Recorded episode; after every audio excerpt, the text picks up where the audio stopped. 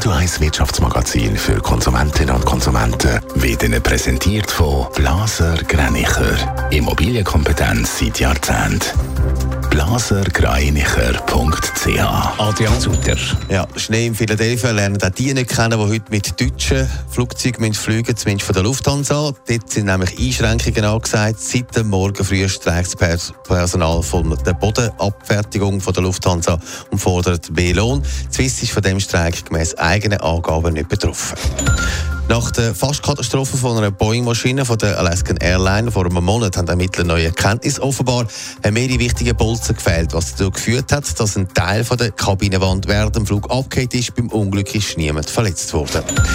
Der deutsche Haushaltsgerätehersteller Miele reagiert mit Sparmaßnahmen auf einen Umsatzeinbuß. Weltweit werden an 700 Standorten gut 2000 Stellen gestrichen. Weltweit beschäftigt der Konzern 23.000 Angestellte. Busfahren über Grenzen raus wird offenbar immer beliebt. Die Angebote von Flixbus und Eurobus sind sehr beliebt. Die vielen Streiks im nahen Ausland sorgen jetzt sogar für einen neuen Boom. Adrian Sutter Busverbindungen die werden ausgebaut. Wenn nicht mehr geht mit dem Zug oder wie gerade jetzt wieder mit dem Flugzeug in Deutschland, dann nimmt man halt den Bus. Das wird vermehrt gemacht, das auch darum, weil die Angebote doch relativ günstig sind, aber sicher günstiger als der Zug und das Fliegen.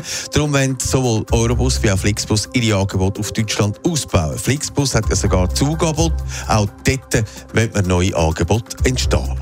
Das heisst, die Unternehmen die profitieren von den Streiks. Nicht nur, sie profitieren vor allem auch von ihren günstigen Preisen. Gerade Leute, die kein dickes Portemonnaie haben, können mit einem Bus relativ günstig einen Städtetrip machen.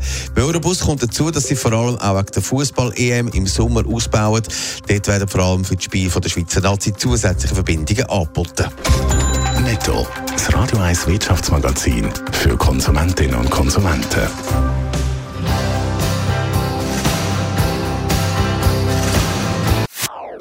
Das ist ein Radio 1 Podcast. Mehr Informationen auf radio1.ch.